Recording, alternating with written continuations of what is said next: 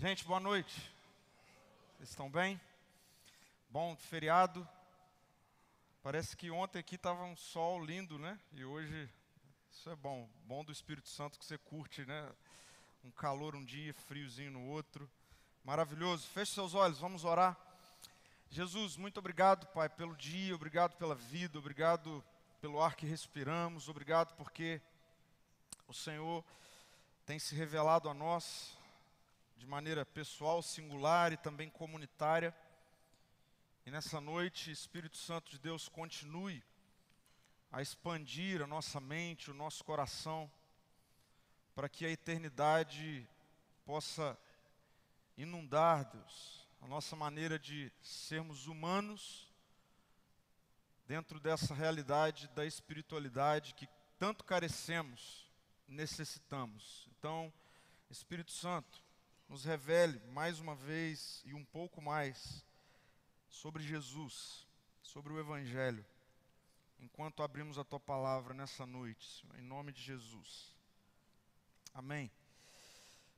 Amém. Antes de você se levantar e querer ir embora, deixa eu explicar a frase que eu vou colocar aqui. Tá bom? Então, olha só.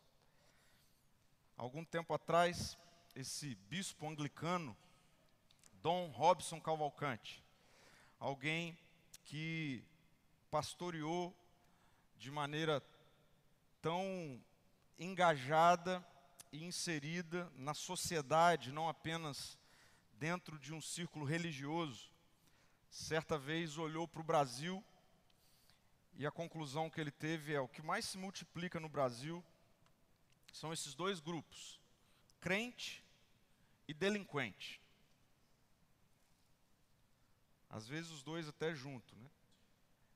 Crente e delinquente.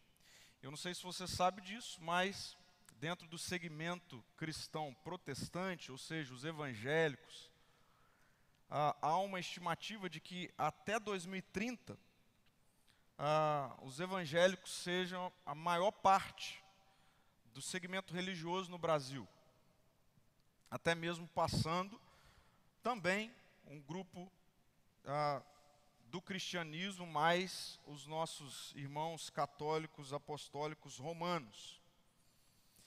E certamente ah, você ou é ou conhece um crente. é, e você se relaciona com ah, várias pessoas que confessam a fé em Jesus dentro desse segmento dos evangélicos. Não, é? não sei se você se considera um ou uma, mas certamente você conhece alguém. Você atende alguém, você mora ao lado de alguém, você se relaciona com alguém, porque de fato a, o, o número de evangélicos, de crentes no Brasil cresce a, e a tendência é que cresça ainda mais. E falando especificamente de cristianismo ou desse grupo, hoje, hoje mesmo, literalmente, domingo, ah, milhares de pessoas ou já passaram por um por alguma reunião ah, num prédio, num templo, enfim, num lugar que costumamos chamar de igreja.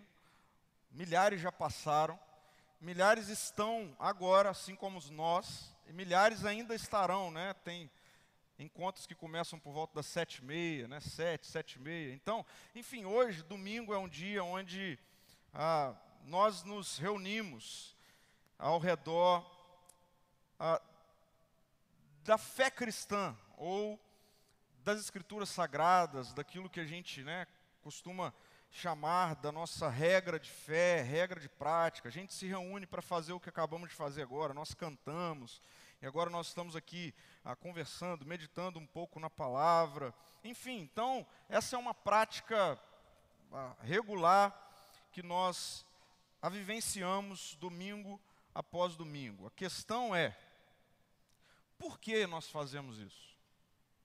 Por quê? Ou uma outra questão interessante sobre essa prática é: nós fazemos isso em busca de quê?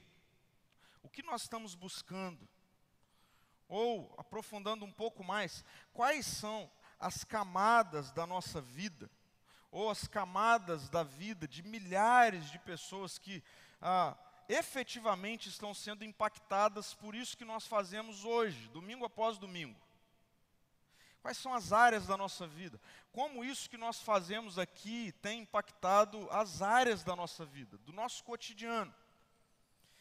Hoje eu quero conversar com você sobre liturgia de vida.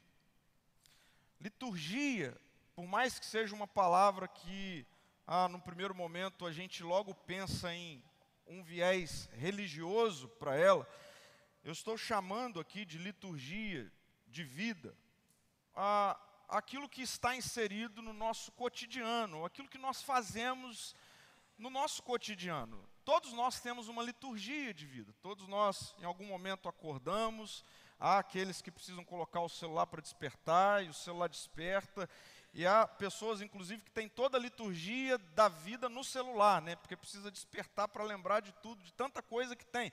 Então é isso que eu estou chamando de liturgia de vida.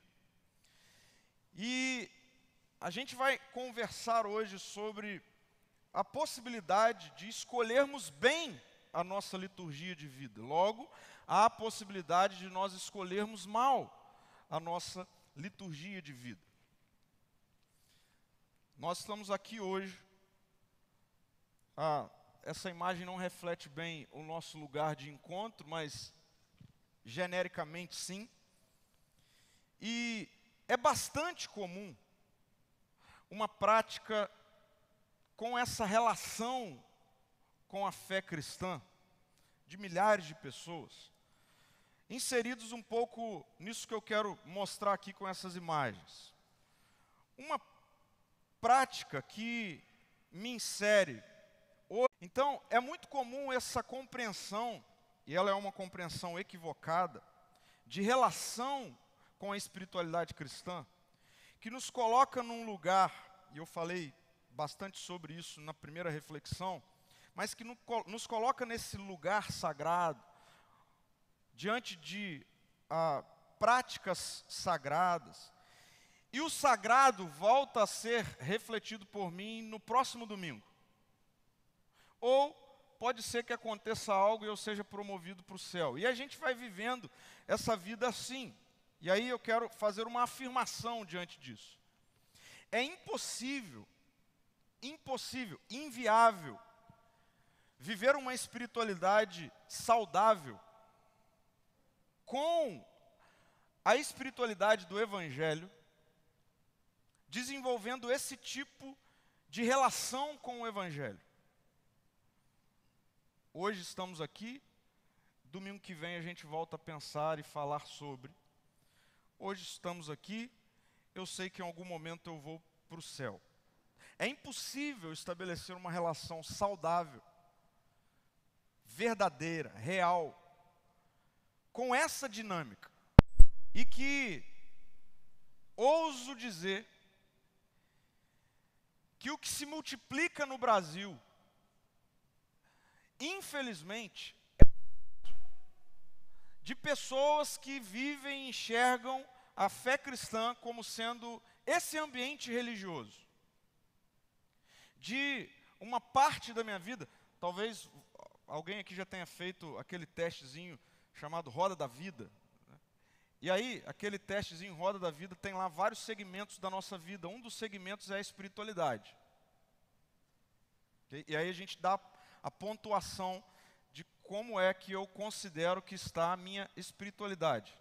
E aí tem vários outros pontos, família, trabalho, né? várias outras coisas. Então, essa é uma maneira extremamente equivocada de compreender o Evangelho. Mas às vezes é dessa forma que nós nos relacionamos com o Evangelho, como ele sendo uma parte, da qual eu chamo, dentro do todo da minha vida, de parte dedicada à espiritualidade. E aí nós cuidamos dessa parte, no nosso caso, de domingo até que venha outro domingo, ou de domingo à espera do céu. Mas a vida que Jesus, o Cristo, propõe, nos coloca diante de uma prática, de uma liturgia de vida completamente diferente dessa.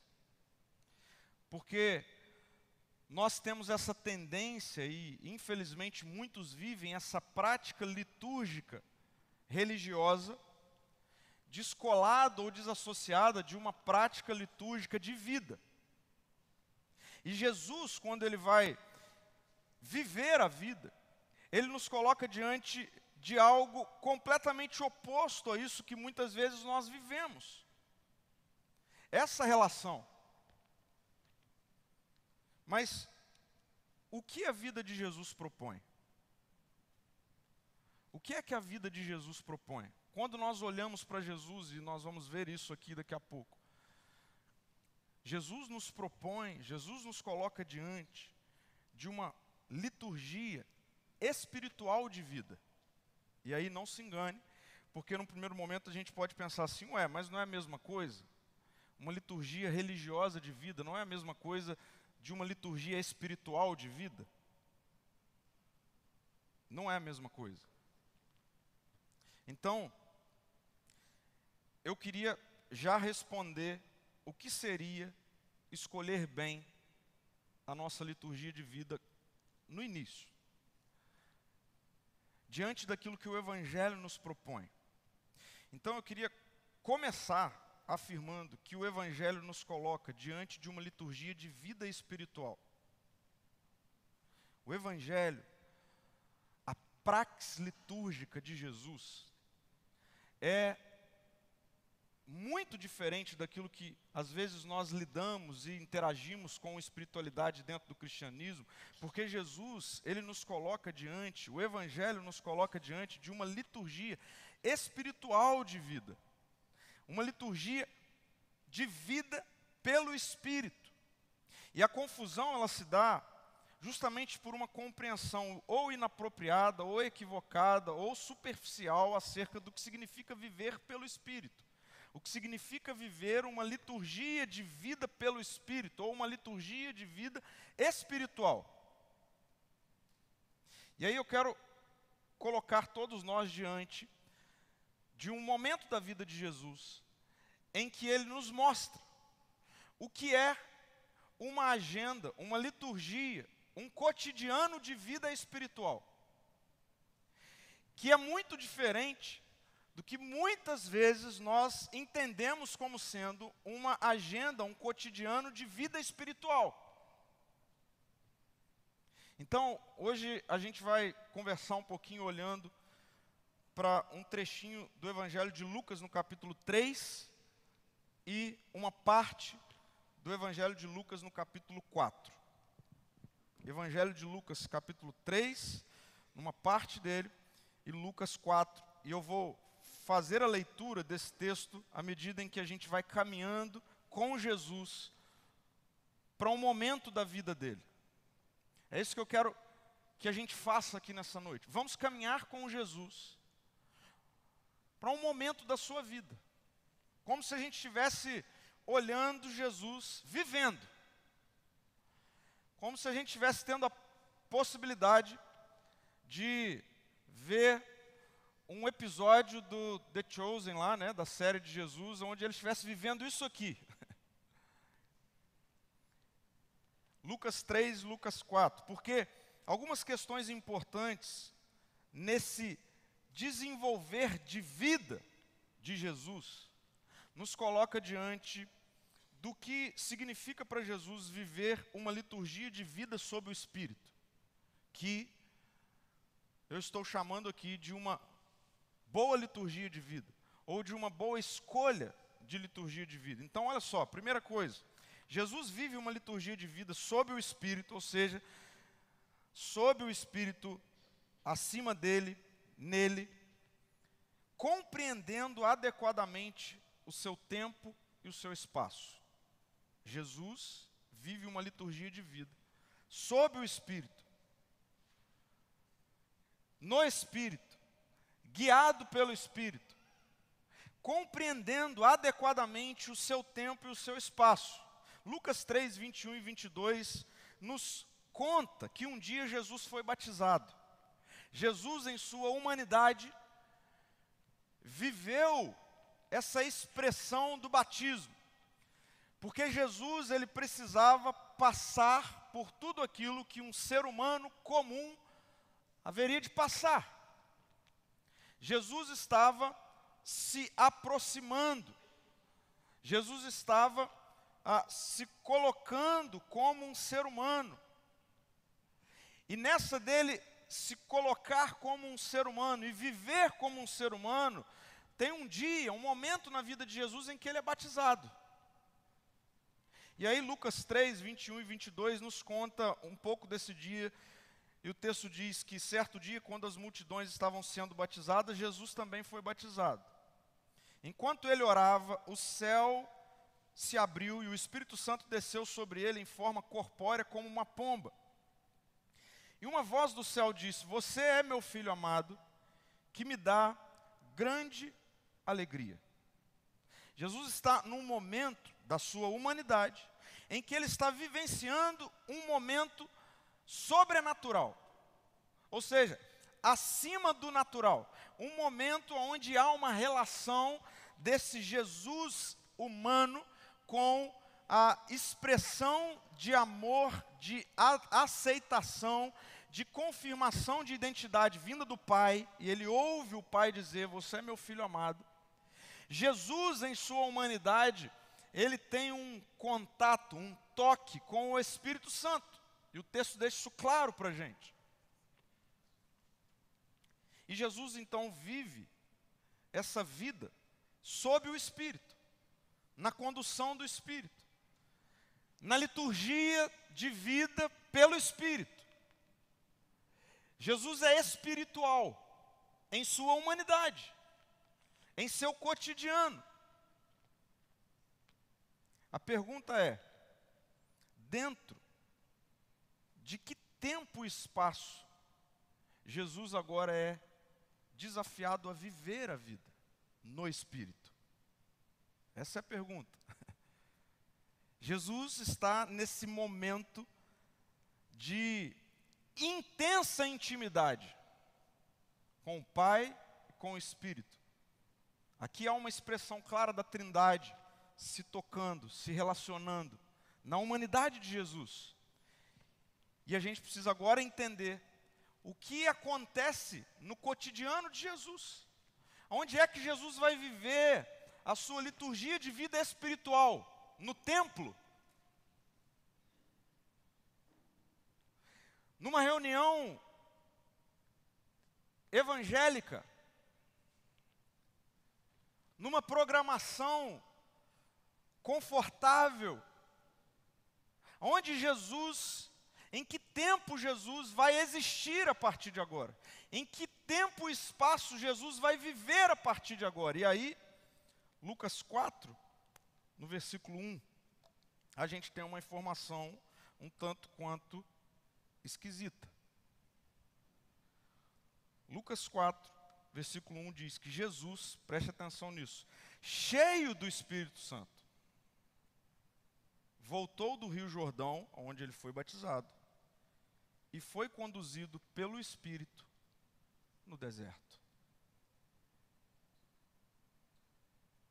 Espera aí. Esse negócio não é nada espiritual.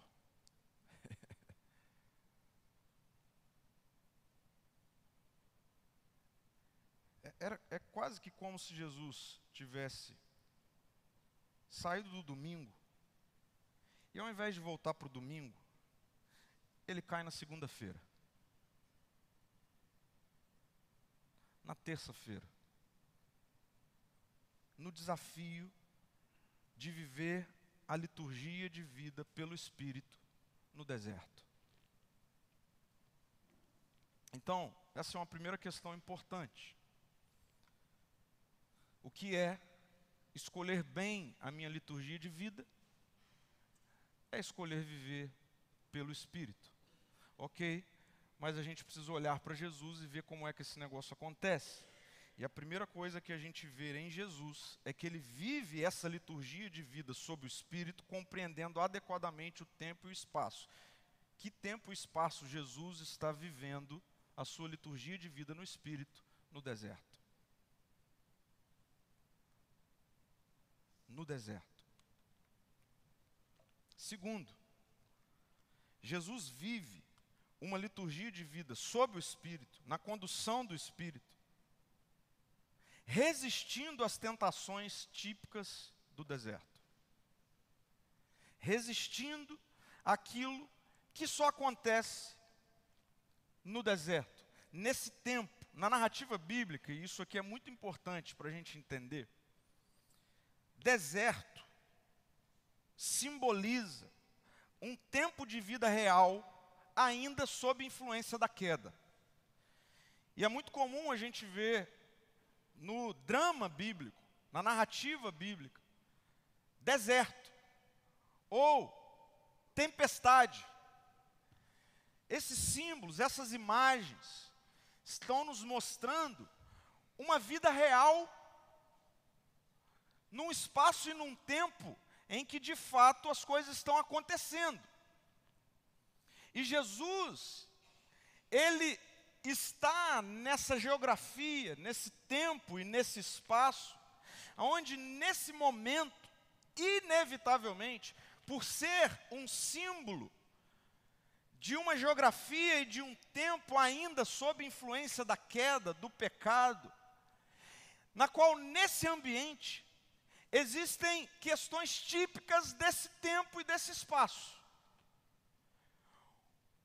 Uma dessas questões típicas desse tempo e desse espaço geográfico, desértico, são as tentações, que existem. Então, muitas vezes nos é feita uma leitura superficial desse símbolo, deserto. Quando nós somos levados a interpretar deserto como um lugar de desgraça, como um lugar de ah, completa escassez, não é como um lugar de onde tudo dá errado.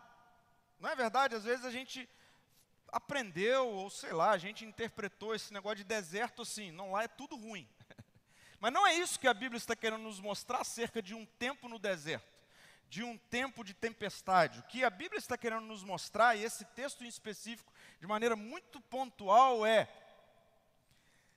no deserto, nesse ambiente, ainda existe influência da queda, do pecado. Se você for olhar no Antigo Testamento, quando o povo de Deus, né, que é liberto da escravidão no Egito, antes de entrar na terra prometida, eles passam um tempo no deserto. Você vai ver que no deserto acontecem festas também, celebrações, acontecem coisas boas lá. Mas é deserto. Mas existem questões típicas daquele ambiente.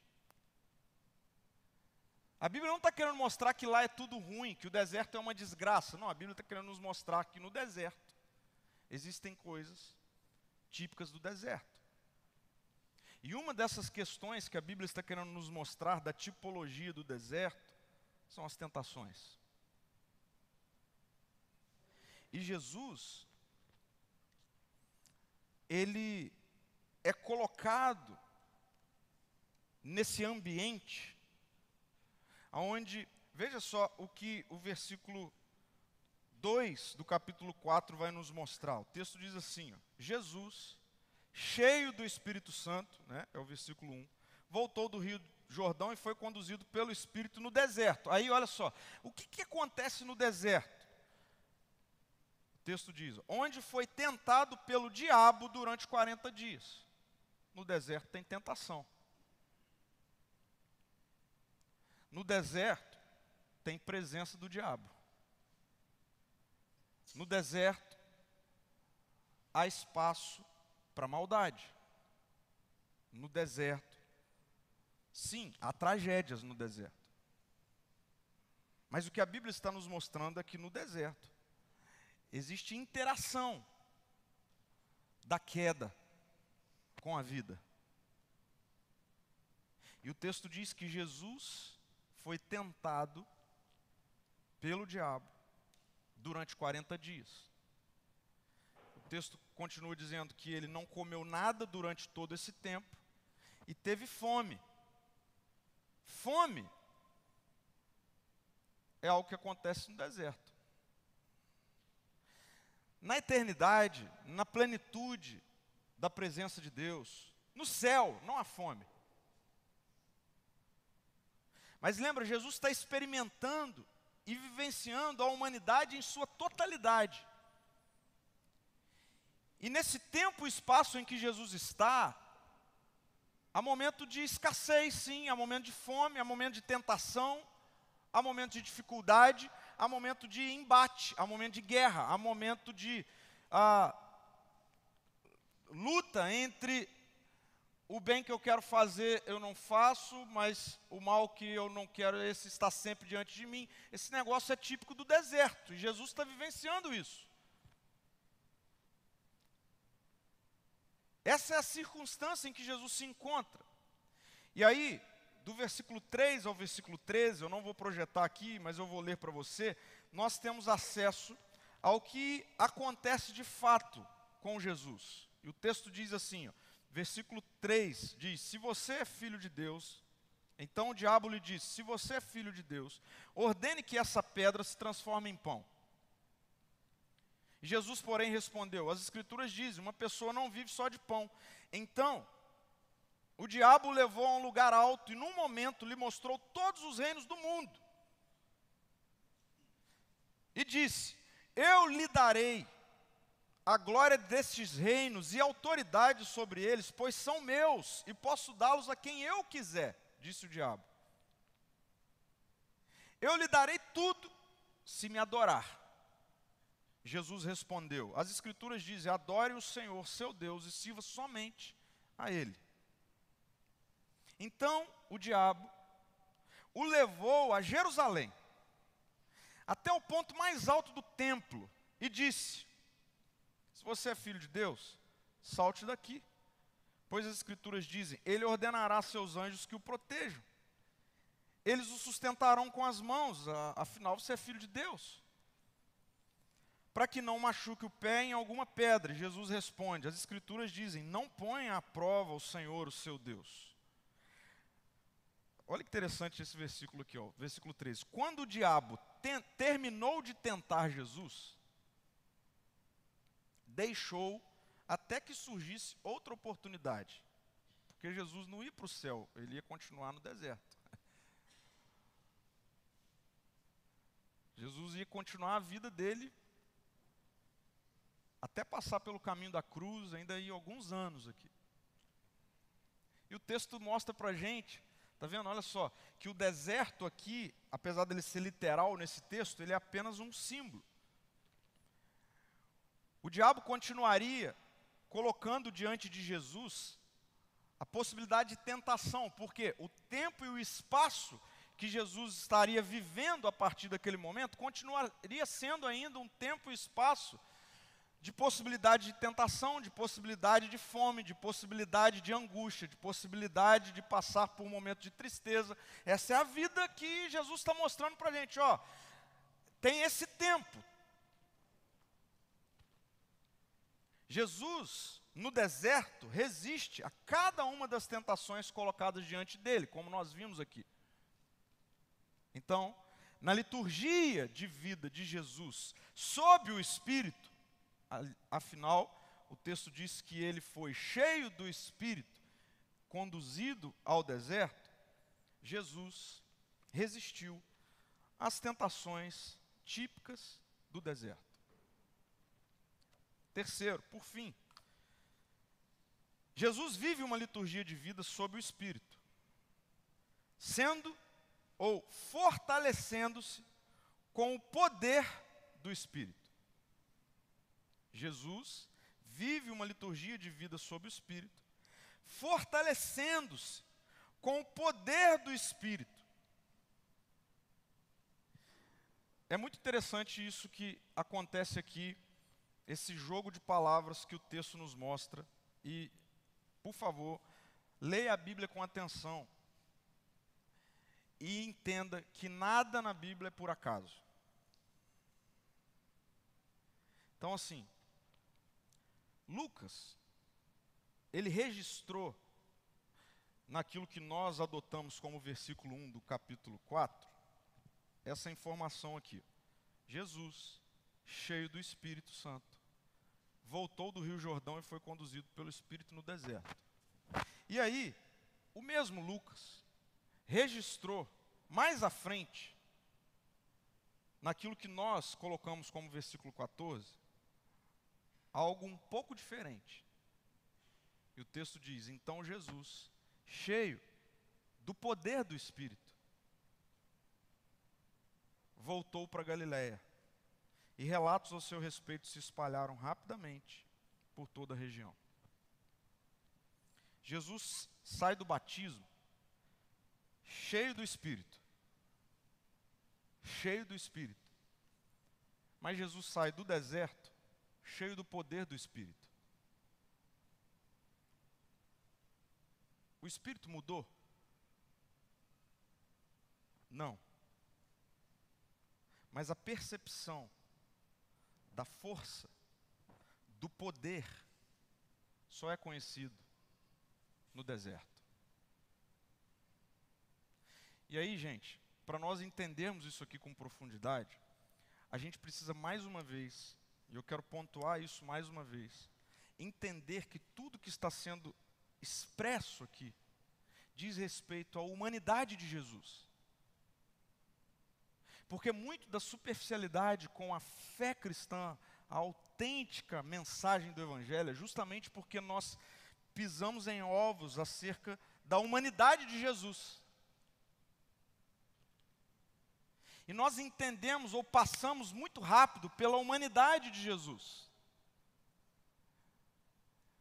Mas quando a gente se depara com um texto como esse, a gente precisa parar e falar: opa, e reconhecer que o texto bíblico está revelando a humanidade de Jesus como um protótipo da nova humanidade.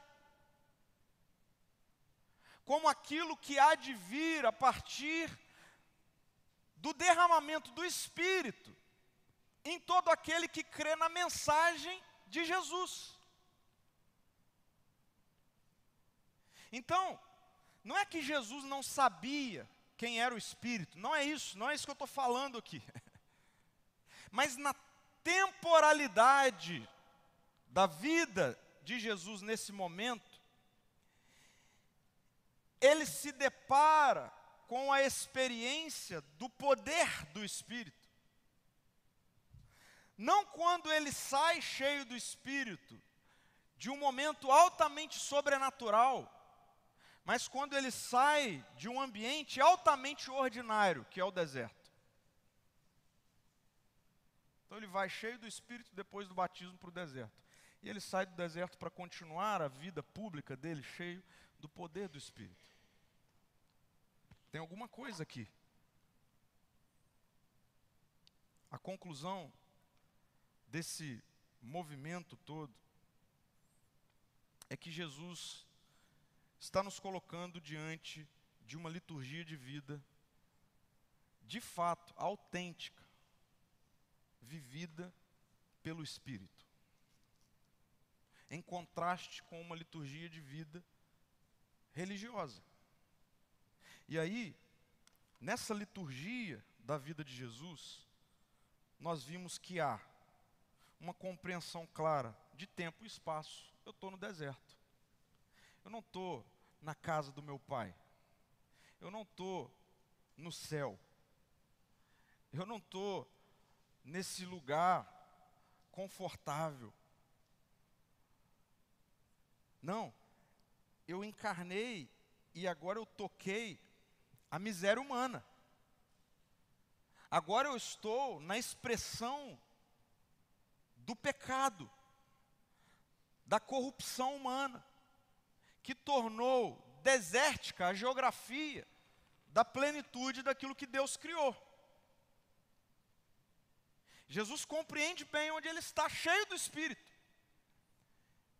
E cheio do Espírito, Jesus resiste a todas as tentações.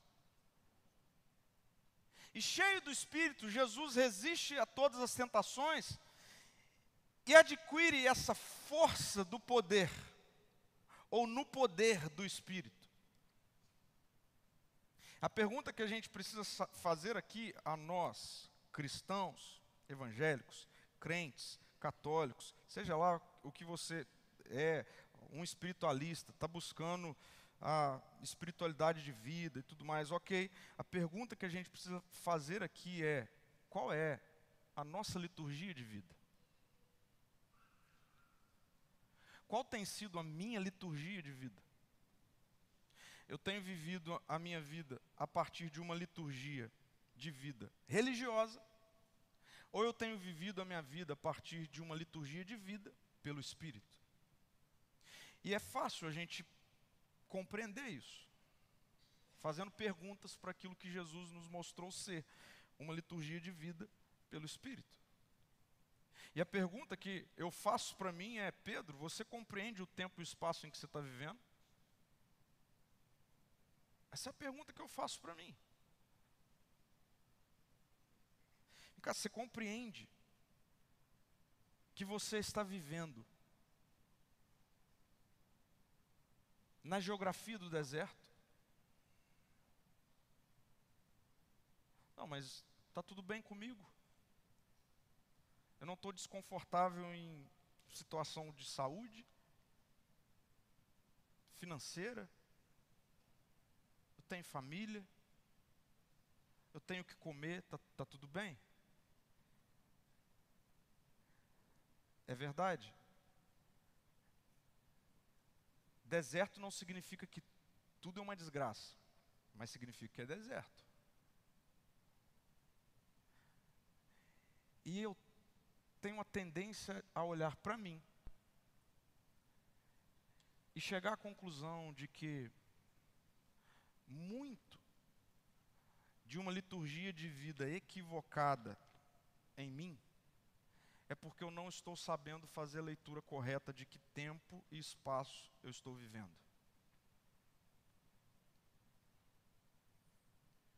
E a gente começa a pensar que a gente está vivendo na Disneylândia Gospel.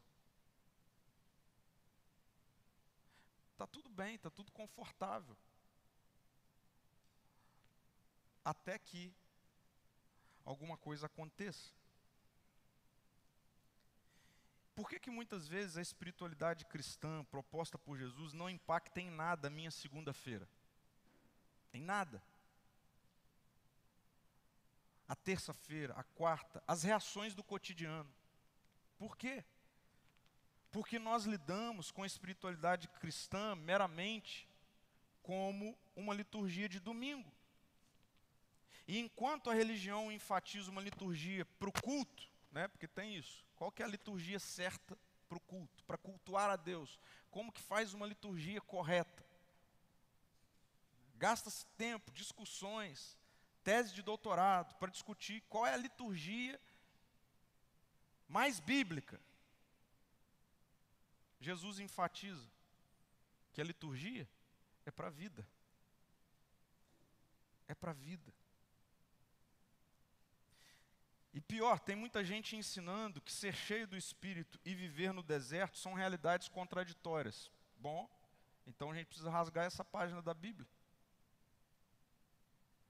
Tem muita gente que começa a passar por momentos de dificuldade, a passar por realidades típicas do deserto, e ouve alguém dizer: Ó, oh, você está em pecado. Não, você está distante de Deus. Você precisa fazer alguma coisa para Deus te abençoar, te tirar do deserto. Só há duas possibilidades de Deus tirar a gente do deserto. Ou é fechar os nossos olhos aqui e a gente vai abrir os nossos olhos na eternidade, ou Jesus vai voltar e o deserto será plenamente transformado, redimido e restaurado naquilo que ele sempre criou para ser. Até lá, a gente precisa ter noção profunda de que nós estamos vivendo na temporada do deserto. E não é contraditório ser cheio do Espírito e estar no deserto. não é. E aí a consequência dessa interpretação equivocada muitas vezes é essa desintegração entre vida espiritual da vida real. E aí é por isso que as pessoas precisam cada vez mais de uma agenda de programações espirituais, mesmo que na vida real elas não sejam impactadas por nada do que aconteceu nessas programações espirituais. Gente, olha só, presta atenção nisso. O espírito, o espírito que toca extraordinariamente é o mesmo que está com a gente, com você, ordinariamente no deserto. É o mesmo. O Espírito que tocou Jesus extraordinariamente no batismo é o mesmo Espírito que está com Jesus ordinariamente no deserto. É isso. A espiritualidade do Evangelho, a espiritualidade de Jesus é para ser relevante na jornada ordinária do deserto. Porque deserto é a geografia da vida em que nós estamos inseridos nesse momento da história.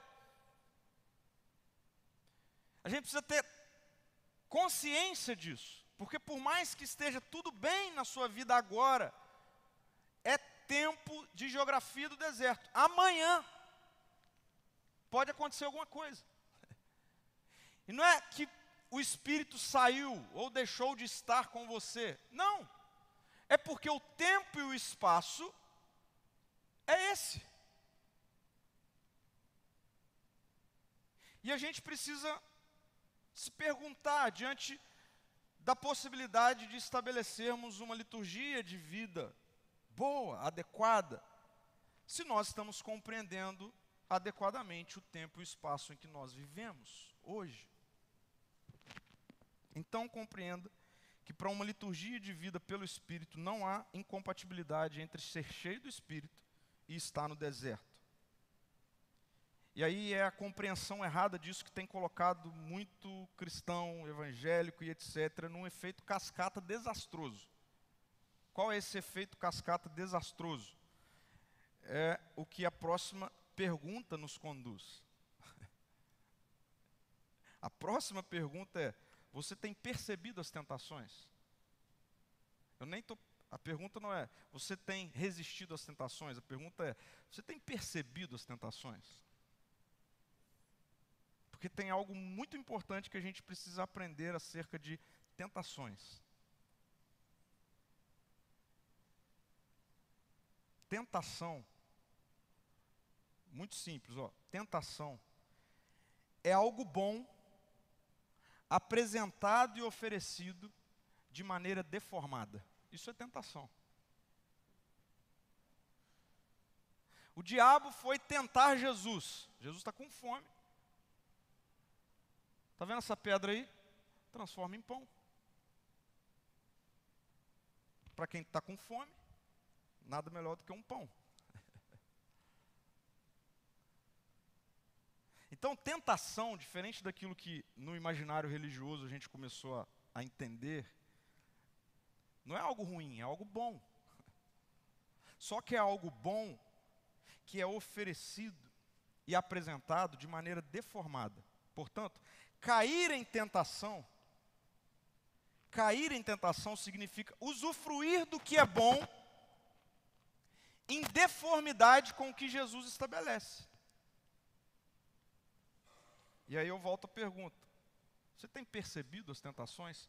Por que isso aqui é importante? Que pode ser que a gente no deserto esteja usufruindo de coisas boas, mas caindo em tentações, em deformidade com aquilo que Jesus tem para as nossas vidas. E é muito interessante que cada uma dessas tentações, das três né, que o diabo coloca diante de Jesus, visa uma área específica de necessidade ou de desejo humano. Necessidade ou desejo humano. Transforme as pedras em pães. Jesus está com fome. A dúvida é: você vai continuar com fome? Você vai continuar na escassez? Mas vem cá, você ouviu que você é filho de Deus. Filho de Deus passa fome. Filho de Deus passa por momentos de escassez. Filho de Deus passa por momentos de. Como é que é esse negócio? Então, Quantas vezes nós fazemos, planejamos, pensamos, investimos em um monte de coisa, coisas boas, mas o que está por detrás é o nosso medo e a insegurança da escassez. A tentação, ela tem um aspecto visível e um aspecto invisível. O aspecto visível é transforma pedra em pão. O invisível é duvide de quem Deus disse que você é. Esse é o aspecto invisível da tentação. Porque se Jesus transforma pedra em pão e come, o que ele ouviu Deus dizer a respeito dele vai por água abaixo. Ele diz: Não, eu não acreditei que ele disse que eu era filho amado dele. Porque filho amado de Deus não, não passa por um momento de deserto aonde tem fome. Então, será que a gente está percebendo quantas vezes o nosso medo e insegurança pela escassez tem nos conduzido a ações, a planos, que na verdade o que está por detrás é esse medo, essa insegurança. E vem cá, e esse negócio de que você é filho de Deus, você é filha de Deus, isso não é real? A segunda tentação, conquistar os reinos da terra. Vem cá, conquiste os reinos da terra. Olha, todos eles são meus. O diabo diz: só você me adorar e você terá todos eles. O diabo toca em um ponto da humanidade. Lá e aqui. A sede pelo poder. A necessidade do status, a necessidade do controle, a necessidade de não ser governado, mas de governar a necessidade de você estar no centro da história. E o diabo diz: Ó, está vendo? Você ouviu Deus dizer que você é filho amado dele, mas pisa na terra e olha, tem todos os reinos aí e eu posso te dar. Desassocia essa relação. Quantos de nós, muitas vezes, sedentos por poder, sedentos por controle, deixamos de lado a voz de Deus que diz: Vocês são meus filhos amados. E nos enveredamos por caminhos, projetos e planos que, na verdade, são caminhos, projetos e planos que não tem nada a ver e absolutamente nada a ver com aquilo que Deus tem para a sua vida, mas é e continua sendo uma tentação do deserto, te dizendo: Eu posso te dar poder. E por fim, saltar do lugar mais alto do templo. Negócio esquisito, que tentação esquisita né, que o diabo colocou para Jesus. Saltar do lugar mais alto do templo. E se você é filho de Deus, Ele vai te segurar, Ele vai te proteger. Você vai ser aprovado. A tentação da aprovação. Todas elas estão presentes no nosso cotidiano. Agora, quem vive pelo Espírito é capaz de discernir as tentações. Então, a pergunta aqui nem é: nós temos resistido às tentações? A pergunta aqui precisa ser: nós temos discernido as tentações? Você é capaz de dizer que você está envolvido ou envolvida em projetos, em planos, no qual você afirma: não, esses projetos, esses planos, eu estou envolvido. E eu estou envolvido ouvindo a voz de Deus dizendo: Você é meu filho amado. Então eu estou envolvido, envolvida em planos no qual eu não estou envolvido ou envolvida porque eu tenho medo e insegurança pela escassez, ou porque eu quero poder, ou porque eu quero aprovação. Não. Isso aqui é liturgia de vida. Porque viver pelo Espírito consiste em viver uma liturgia de escolhas responsáveis e não de rituais vazios. Se nós estamos aqui, domingo após domingo, levantando a mão, se a gente está lendo a Bíblia, se a gente está orando, se a gente está tomando Santa Ceia, se a gente está, enfim, todas as práticas que estão muito relacionadas às práticas da religiosidade cristã, se a gente está fazendo isso, mas tudo isso não passam de ritos da religião e não tem nos colocado diante de escolhas responsáveis pelo Espírito, é provável que nós estamos vivendo uma liturgia de vida religiosa, não uma liturgia de vida pelo Espírito. E a gente precisa saber que a espiritualidade do Evangelho, ela não propõe escapismo para o céu, mas autoridade no deserto.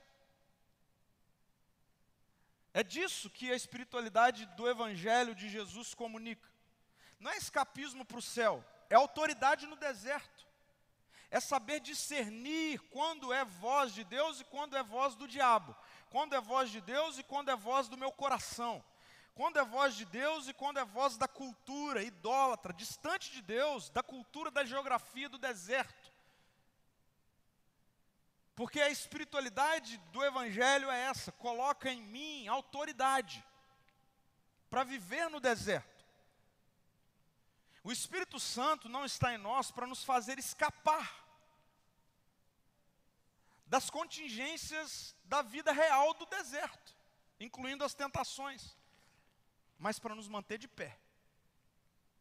É para isso que o Espírito Santo está em nós. Não é para fazer a gente escapar, deixa eu cortar um atalho aqui. Não. Mas é para nos manter de pé. Olha que interessante. Nesse momento aqui, o Espírito Santo em Jesus não faz expulsar o diabo da sua presença.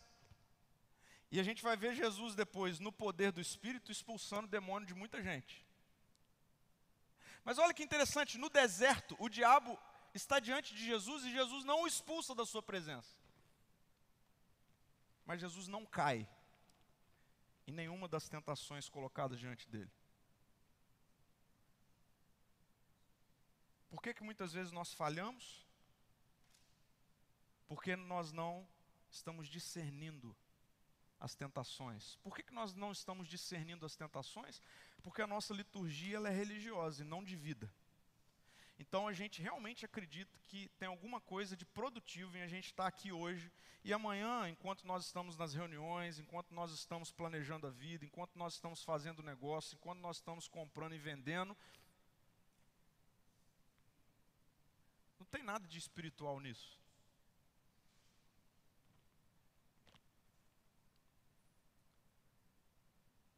Por vezes nós caímos porque não estamos discernindo corretamente o tempo. Ao não discernirmos corretamente o tempo, nós não compreendemos o porquê da presença do Espírito Santo em nós.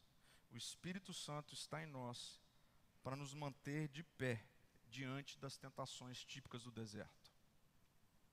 E aí, uma última pergunta é: de onde você espera se fortalecer no poder do Espírito?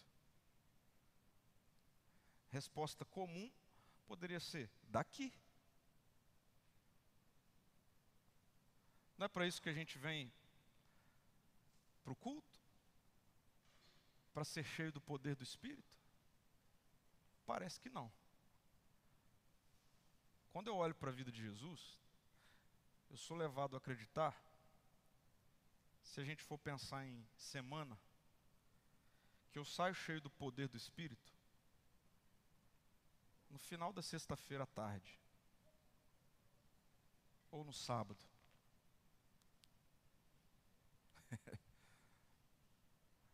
e qual é a relação do poder do Espírito com a segunda, com a terça, com a quarta, com a quinta, com a sexta, com o sábado? A relação é: use a autoridade do Espírito que está em você para viver pelo Espírito. E você vai perceber que esse negócio é verdadeiro. E que a gente não está brincando de religião. E de que Jesus não é mais um personagem religioso do imaginário humano. Então, inverta a forma como você tem vivido a sua liturgia. Em nossa humanidade, a relação com o poder passa pela guerra, pelos dias humanos inseridos num tempo de deserto.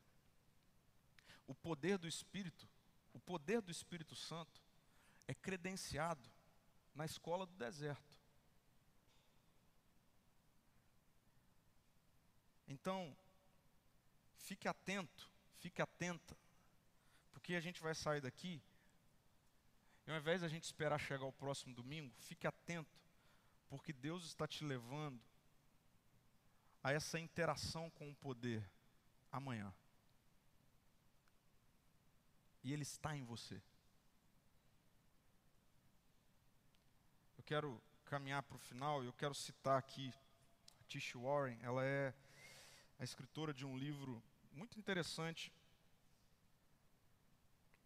chamado Liturgia do Ordinário. É um livro muito legal, quem quiser ler. Ele é um livro que ela, ela vai mostrando que a espiritualidade está presente no tomar um café, no lavar a louça, no tomar um vinho, no trabalhar. Então é muito legal. Traz essa percepção da vida no espírito, né? De uma agenda no espírito.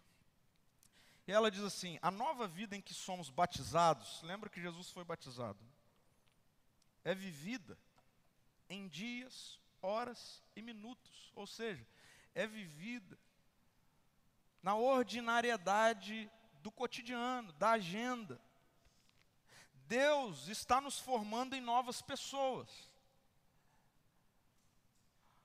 O objetivo é esse de Deus, em fazer tudo o que Ele fez em Jesus. Não é dar uma melhoradinha em você e em mim. Você e eu não temos jeito. Porque o pecado, a queda, ele não, ele não, ele não estragou uma parte, ele estragou tudo. Pela graça de Deus, muitas coisas ainda foram preservadas, mas sem uma intervenção de Deus, não há o que se fazer para consertar o que foi devastado pela queda e pelo pecado. Então, o que Deus faz é inserir Jesus na história justamente para que seja feita uma redenção, um resgate. E isso significa nascer de novo. Só dá para nascer, só precisa nascer de novo porque o velho não tem jeito de consertar, é nascer de novo. Então, ela está dizendo: Deus está nos formando em novas pessoas, novas pessoas, e o lugar dessa formação é os pequenos momentos de hoje.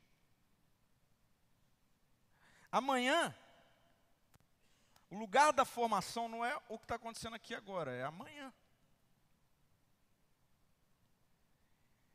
E quando a gente entende que uma boa liturgia de vida é viver pelo Espírito, a gente compreende o que o apóstolo Paulo escreve em duas das suas cartas, Gálatas 5,16, Paulo vai dizer assim: deixem o Espírito guiar a vida de vocês. Assim, não satisfarão os anseios da sua natureza humana. Deixa o Espírito guiar. Romanos 8, versículos 5 e 6, ele diz: Aqueles que são dominados pela natureza humana pensam em coisas da natureza humana, mas os que são controlados pelo Espírito pensam em coisas que agradam o Espírito. Portanto, e ele diz: permitir que a natureza humana controle a mente resulta em morte, mas permitir que o Espírito controle a mente resulta em vida e paz. Hoje, Deus está fazendo alguma coisa em você, amanhã Ele vai fazer. Você não precisa de mim, não precisa de estar aqui, não precisa de um evento. Não precisa de uma liturgia religiosa, você precisa de uma liturgia de vida pelo Espírito. Então, o Evangelho nos coloca diante dessa boa liturgia de vida, pelo Espírito. Eu quero concluir com algumas questões aqui para a gente pensar rapidamente. Primeiro, a sua liturgia de vida, ela é espiritual ou ela é religiosa? Diante de tudo que você ouviu a conclusão que você chega é que a sua liturgia de vida ela é espiritual ou ela é religiosa.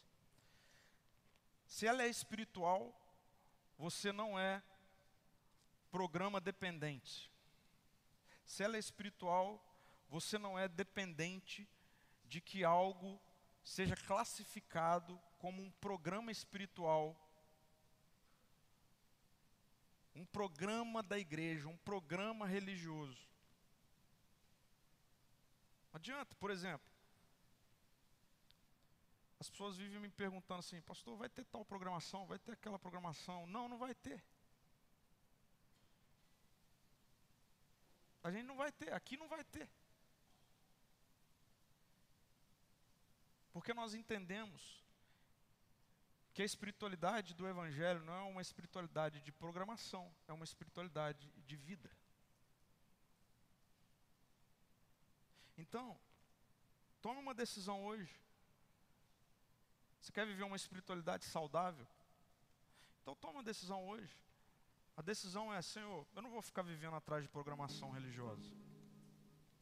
Eu vou entender e a partir de hoje eu vou decidir que toda a minha vida é espiritual.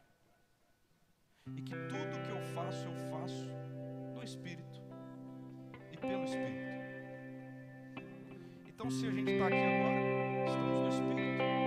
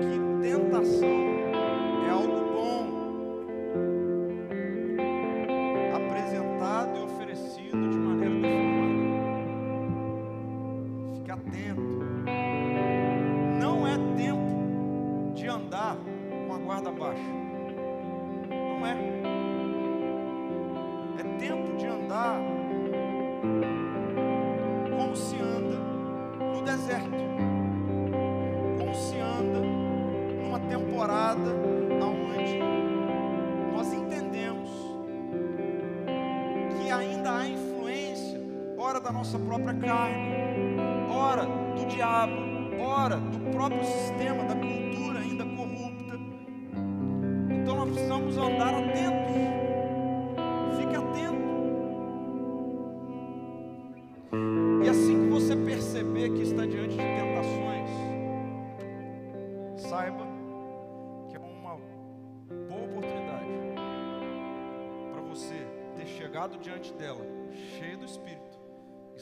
dela na percepção de que o Espírito é poderoso.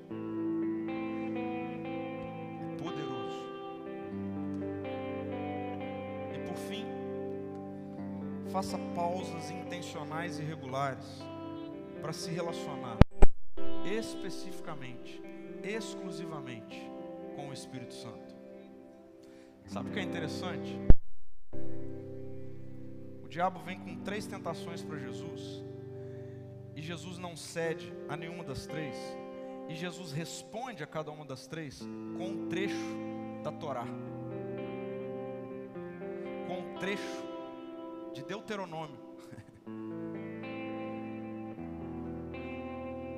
Pô, mas é Jesus. Na sua humanidade, Jesus sabe que ele precisa manter relação, relacionamento com o Pai. Então, assim, não dá para dizer que a gente vive uma liturgia de vida pelo Espírito. Ah, na minha época de criança adolescente, eu ouvia os pastores, os líderes, enfim, falar assim: vocês chegam domingo, deixa a Bíblia em cima do, do armário, aí volta, só pega no outro domingo, tá lá cheio de poeira, né? Então, hoje eu nem tô com a minha Bíblia livro aqui, né? Então, você tem o celular, você tem, você tem áudio, você tem cara, tantas outras ferramentas assim. Comece a se alimentar disso. Se alimente da palavra. Porque é diante de intimidade com o Espírito Santo que surgem tentações e que a gente na hora se lembra assim: opa, vem cá, eu, eu não preciso colocar meu Deus à prova. Ele já disse que Ele é meu Pai, eu sou seu filho amado. Eu não preciso fazer teste para ver se Ele cuida de mim. Então, na sua liturgia espiritual de vida, faça pausas intencionais e exclusivas para se relacionar com o Espírito. Ore, leia e medite na palavra, adore com canções comece a atravessar a ponte, entendeu? Às vezes você fica no engarrafamento um tempão ouvindo nada, ou se enchendo de cultura desassociada da cultura do reino de Deus. Isso está te moldando, você não está nem percebendo. E pode ser que você esteja envolvido ou envolvida em projetos que você está achando, você deve estar tá até orando por eles, e Deus está gritando para você, mas isso aí não é projeto meu para você. Mas a gente não consegue discernir. Só dá para discernir quando se conhece. Vamos tomar uma decisão de vivermos uma liturgia de vida pelo Espírito. Eu creio que é isso que Jesus está trazendo para as nossas vidas para que a gente usufrua de uma espiritualidade saudável. Sabe o que é melhor do Evangelho, que não é uma religião? É que tudo isso que Jesus oferece, Ele é, Ele passou, Ele viveu. E como o autor da carta aos Hebreus diz, porque Ele passou e viveu, Ele é capaz de nos socorrer em tempos onde nós também precisamos de socorro. Feche seus olhos, vamos orar. Senhor, muito obrigado, porque a nossa vida está em Tuas mãos. Obrigado, Jesus, porque nós estamos diante não de uma possibilidade de um segmento religioso, mas nós estamos diante de uma verdade pessoal e viva. E obrigado, Senhor, porque em tempos de tanta sequidão espiritual, de tanto desespero pela busca de uma espiritualidade, algo que venha preencher um vazio infinito da alma. Nós olhamos para o Senhor, Pai, e nós encontramos no Senhor um Deus que nos amou ao ponto de descer da Sua glória e se vestir de humanidade, aqui, nesse tempo e nesse espaço, no deserto, porque muitas e muitas vezes o que nós vivemos e os desafios que nós lidamos são desafios desérticos, são desafios amedrontadores, são desafios de fato que nos desestabilizam. E obrigado, Pai, porque o Senhor está nos revelando na tua palavra nessa noite de que não é incompatível estar no deserto e ser cheio do Espírito. Eu sei que muitas pessoas aqui foram intoxicados por essa mentira. Mas obrigado porque estamos de um, diante de um Deus que no ápice da sua espiritualidade se humanizou. Porque pode até tentar ser guiados por ideias, por filosofias, mas nada disso preenche a espiritualidade. Então, obrigado porque hoje nós, nos foi revelado que a gente precisa adotar uma liturgia de vida pelo Espírito, que por enquanto acontece no deserto, mas que já nos dá no deserto possibilidades reais de não vivermos de queda em queda, de tragédia em tragédia, mas de vivermos pelo Espírito aquilo que o Senhor tem para as nossas vidas em todas as áreas e dimensões delas.